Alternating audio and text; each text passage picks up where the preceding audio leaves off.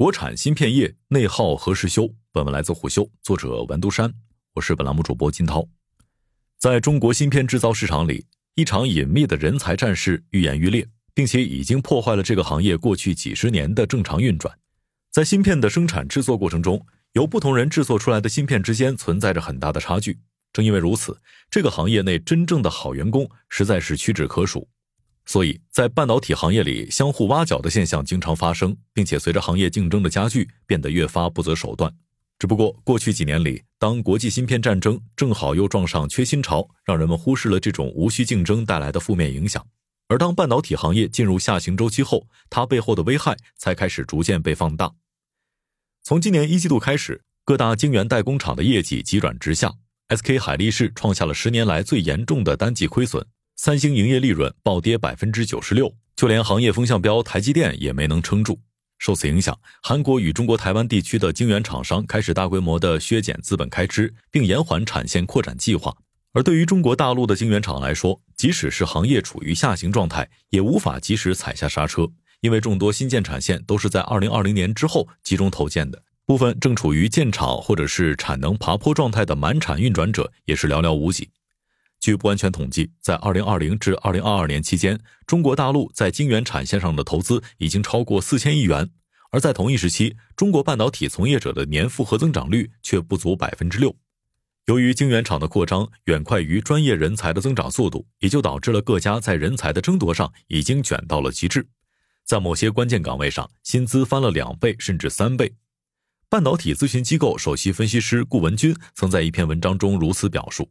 在这个极其看重经验和成建制队伍的行业里，过去几年的挖角导致很多团队和产线一样支离破碎。一边是产能的盲目扩张，另一边是企业被挖空导致产能下降。国内芯片制造业真的有得到良性的发展吗？更关键的问题是，如此无序的竞争会不会给行业的未来再埋下另一颗雷呢？顾文军曾经算过一笔账，以一个月产能四万片的十二寸晶圆厂为例。其中总监以及以上的岗位需要三十人左右，培养周期在十五年以上；总监以下的部门经理需要近百名，培养周期在十年左右；骨干工程师需要三百五十人左右，至少需要三至七年的培养；初级工程师需要六百三十人左右，需要两年左右的培养。根据国际半导体产业协会发布的数据，在二零二一至二零二三年期间，中国大陆将总共投建二十条十二寸晶圆产线。这就意味着国内新建产线至少需要两万名以上有产业经验的工程师，而现实是，当前行业当中这方面的人才远远达不到这个数字。人才不够，却想要人才，那就只能靠跳槽和挖人来填补。那些从业经验超过十年的工程师们成为这场风波的焦点。不过，日常工作中，工程师们会留下大量的工作日志，即使遇到问题，交接岗位的人看一下工作日志，大概率也能够找到解决方案。因此，在这些岗位上，经验丰富的从业者的确稀缺。但对于企业来说，一旦产线开始流片生产，他们就变得不那么不可替代了。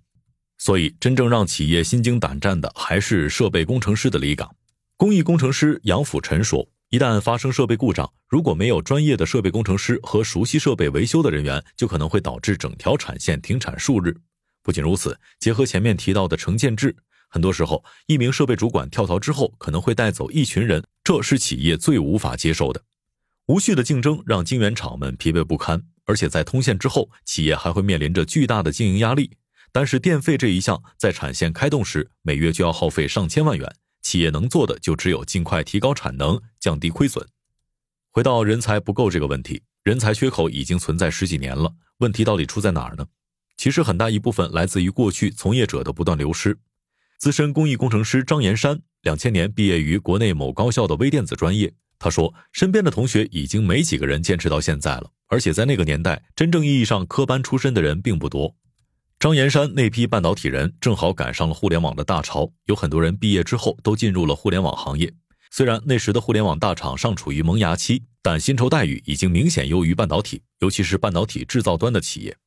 而同样的时期，在海峡另一端的中国台湾，则是另外一番场景。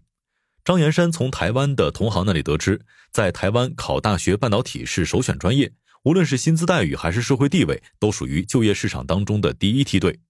毕业生不愿意进入芯片行业，尤其是制造业，一个关键原因就是大陆晶圆厂里工程师们的待遇长期得不到重视。在半导体行业，从业者们也被分为三六九等，而且这种分化在选择进入工厂的那天起就已经出现。同样毕业于微电子专业的杨辅臣，与大多数同学在毕业时都面临着一个抉择：是进入芯片设计端，还是芯片制造端？杨辅臣表示，在之后的很多年里，他都非常羡慕那些当初选择设计公司的同学，因为他们的工资真是在肉眼可见的增长。其实，晶圆代工对技术和经验的要求极高，但与之形成矛盾的是，薪资却一直没怎么涨，人才补充不上，有经验的人才越来越少，不断循环就造成了今天这样的局面。再遇上晶圆厂疯狂扩张，局面也就自然而然的失控了。根据中国集成电路产业人才白皮书显示，在集成电路产业链的各个环节上，对人才工作年限要求在一年以下的企业只有少数，要求人才工作年限十年以上的，以芯片制造行业最多，其中大部分的工作年限要求集中在一至五年。如果按照这个培养人才的时间要求，中国大陆头部晶圆厂能够满足运转十年以及以上的又不多，而海外的人才又很难进来。也就是说，如果新厂要挖人，只能从中国大陆那几家头部的晶圆厂入手了。这一问题直到今天仍未得到根本性的扭转。